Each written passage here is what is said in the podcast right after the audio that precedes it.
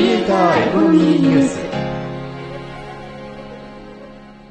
おはようございます。パーソナリティの香川です。AI アシスタントの猫塚あるです。同じく若松明石です。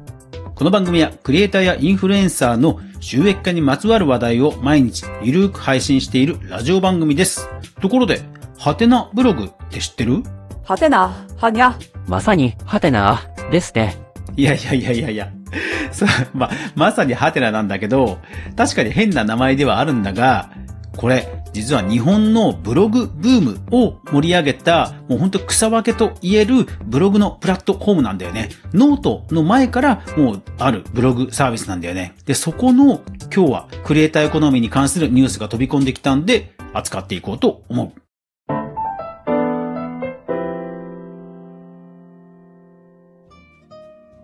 じゃあ、この記事、読んでもらえる？2023年6月28日、はてなブログ公式です。はてなブログで記事の有料販売が可能に、新機能、記事の有料販売をリリースしました。そう、ついに来たという感じなんだよね。とにかく、このハテナブログというのは、日本の名だたるブロガーが、ここから羽ばたいていったと言っても過言ではないぐらい、まあ日本のブログの歴史においては、圧倒的な知名度を誇るブランドなんだよね。いや、全然知らなかったわよ。調べたけどすごいですね。ツイッターよりも前の2003年から、前身であるはてなダイアリーが始まってたのですね。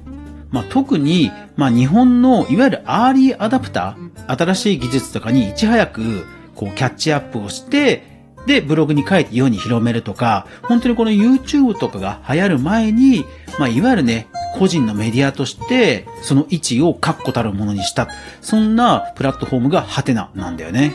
名前はヘンテコですけど、すごいプラットフォームなのですね。おい、言い方、言い方。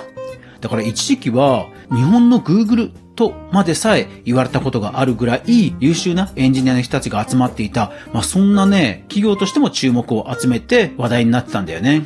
すごいプラットフォームというのは分かったわ。でも、有料記事の機能なんてもう珍しくないわよね。なんでそこまでテンション上がってるの？いわゆるブログのファンの方がもう元々たくさんいるのよ。例えばこちら、タニシさんという40代の男性なんだけども、自意識高い系男子というブログをやっているのね。で、この人が記事を書くと、例えば6月14日の記事、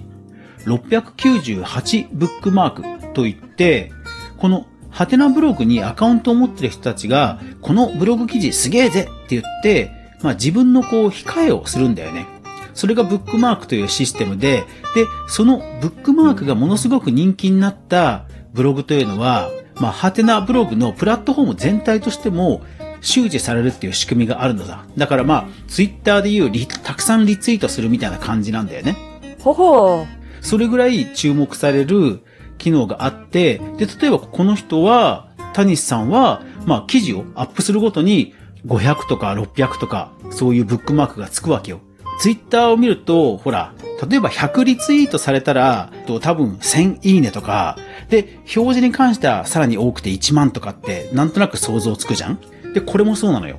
だからこの人も多分、500ブックマークがついたとすると、この記事一つだけでも多分1万とか、ものすごくアクセスされてるんだよね。実際、えっ、と、この人もアクセスされてる記事はやっぱり5万とか7万っていうのがあるらしく、で、こういう人が実は結構いるのよ。そ、それは、すごいアクセスを稼ぐ人たちが、たくさんいそうですね。つまり、ここで有料記事を書いたとすると、もうす、瞬く間にドリームが生まれる可能性があるっていうことなんだよね。そう、それは、すごいわね。チュルルルルうん。ハテナというブログ、まあ、有料記事が投下されたとしても、多分ね、カード決済で普通に買える人が多いんじゃないかなと思うんだよね。そうそう、ほら、ほとんどが小学生ばっかりというファンを持つ人だと、さすがにカード決済って無理じゃんでも、ハテナの読者さんっていうのは、多分ね、多くの人が社会人で課金慣れしてる人が多分多いと僕は見ている。なるほど、記事を買ってくれそうな人が、もともとたくさんいそう、ということですね。課金慣れしてる人が多分ね、多いんだよね。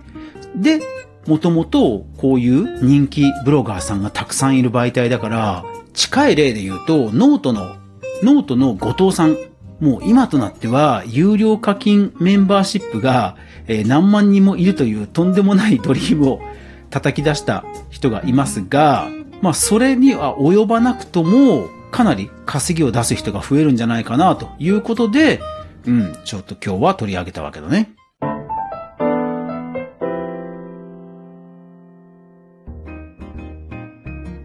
さあ、それで立て付けを見ていこう。今回、ハテナブログというブログでアカウントを開設し、ブログを書く。そうしたら、コードックというサービスにさらにアカウントを作る。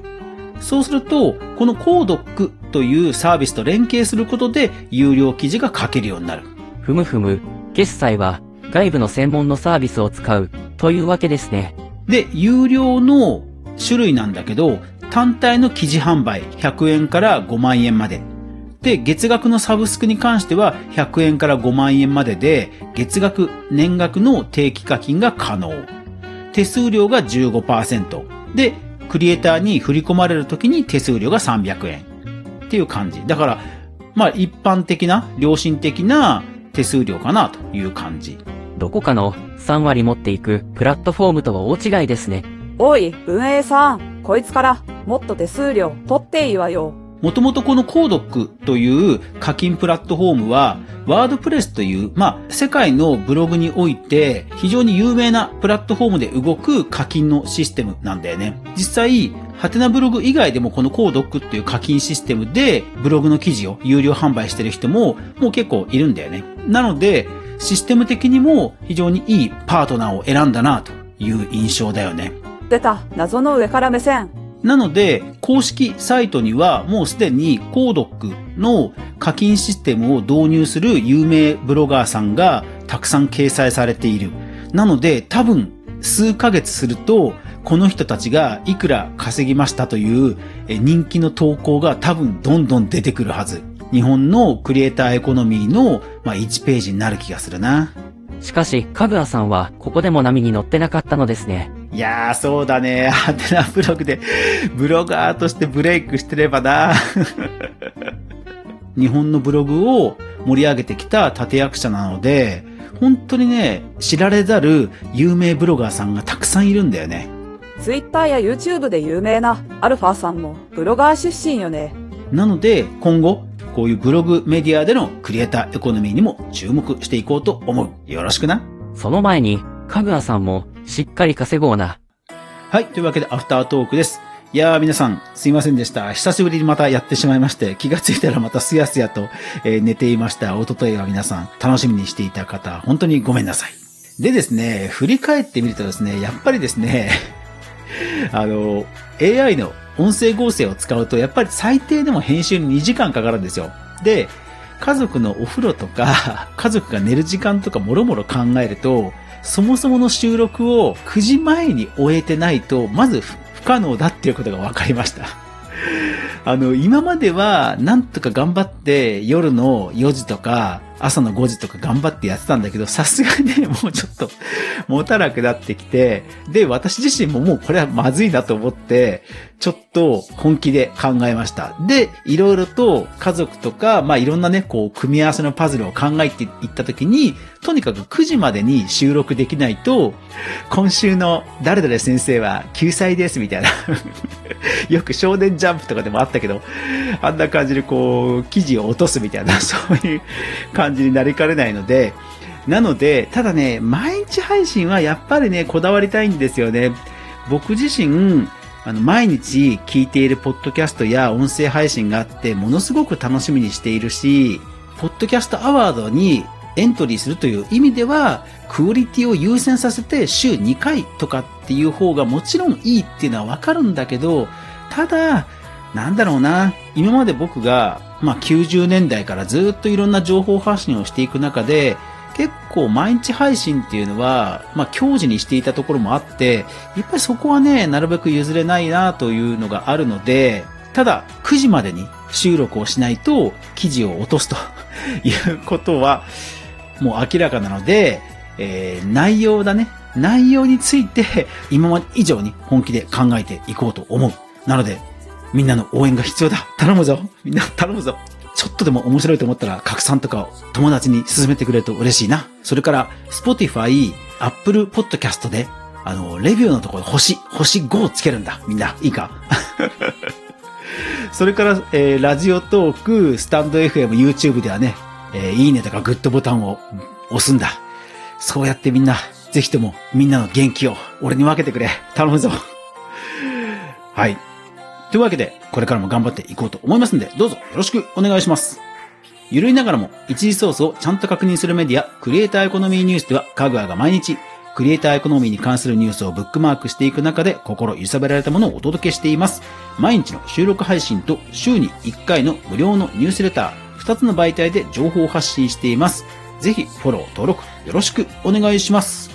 週末に剥がれかかった爪、絆創膏をぐるぐる巻きにして、数日経ったらなんとか剥がれない程度には落ち着いたので、ほっとしています。というわけで、皆さん、もうちょっとで週末です。頑張っていきましょう。いってらっしゃい。